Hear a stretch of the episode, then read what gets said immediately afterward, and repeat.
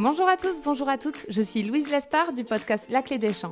En collaboration avec le Salon international de l'agriculture, je vous propose d'apprendre en 5 minutes chrono une information étonnante sur le monde agricole et les produits qu'on consomme au quotidien.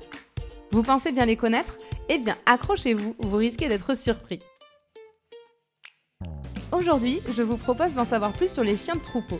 Vous savez, ces chiens qui accompagnent les bergers dans leur travail, alors à quoi servent-ils et comment l'homme et le chien travaillent-ils main dans la main? On répond à toutes vos questions. Bonne écoute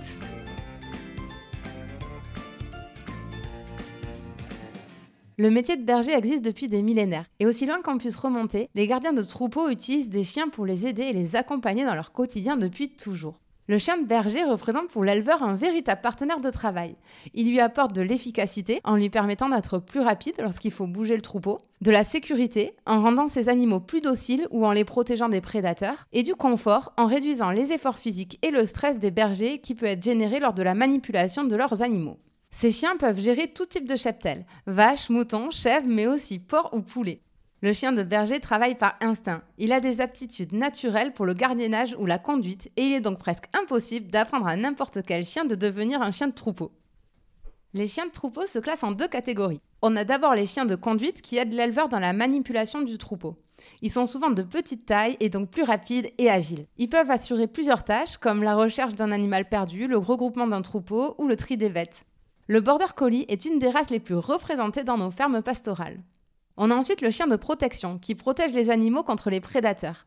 Il s'agit souvent de grands chiens à la voix grave et profonde. Ils dissuadent les prédateurs par leur corpulence et leurs aboiements. Le patou est parmi les plus utilisés dans cette catégorie. Avant de former un duo hors pair, le berger se doit dresser son chien. Cette phase essentielle pour la suite se passe en deux temps. On a d'abord l'éducation du chien. Il s'agit ici de lui apprendre les bases, acquérir les règles de vie élémentaires, créer une relation privilégiée avec son compagnon ou encore lui apprendre à obéir et à gérer le fait qu'il évolue en liberté. On passe ensuite à la phase de dressage. Ici, il s'agit de lui apprendre son travail de chien de berger avec toutes les compétences dont on a parlé précédemment. Si besoin, l'Institut de l'élevage et les chambres d'agriculture proposent des formations au dressage pour accompagner les bergers dans cette phase clé. Pour que la relation fonctionne, le chien certes doit travailler, mais le berger a lui aussi son rôle à jouer. Il se doit de créer un climat propice à l'apprentissage et au travail de son chien. Pour cela, il faut prendre le temps de bien le connaître, de l'aimer, de faire preuve de patience et le mettre en confiance.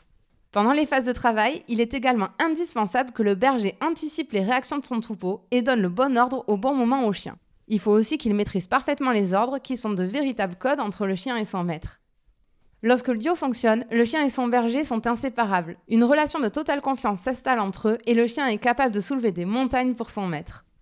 Et pour finir cet épisode, petit conseil si vous approchez d'un troupeau en présence d'un chien de protection lors de vos randonnées en montagne. Le chien est là pour protéger son troupeau et pourrait vous considérer comme une menace. Il vous faut donc être vigilant et suivre quelques précautions. D'abord, restez calme et évitez les gestes brusques, ne le menacez pas et ne le caressez pas. Ne traversez pas non plus le troupeau, mais au contraire, contournez-le largement, même si ça vous oblige à passer par des chemins un peu escarpés, ça sera toujours moins risqué. Et si vous avez un chien avec vous, tenez-le en laisse.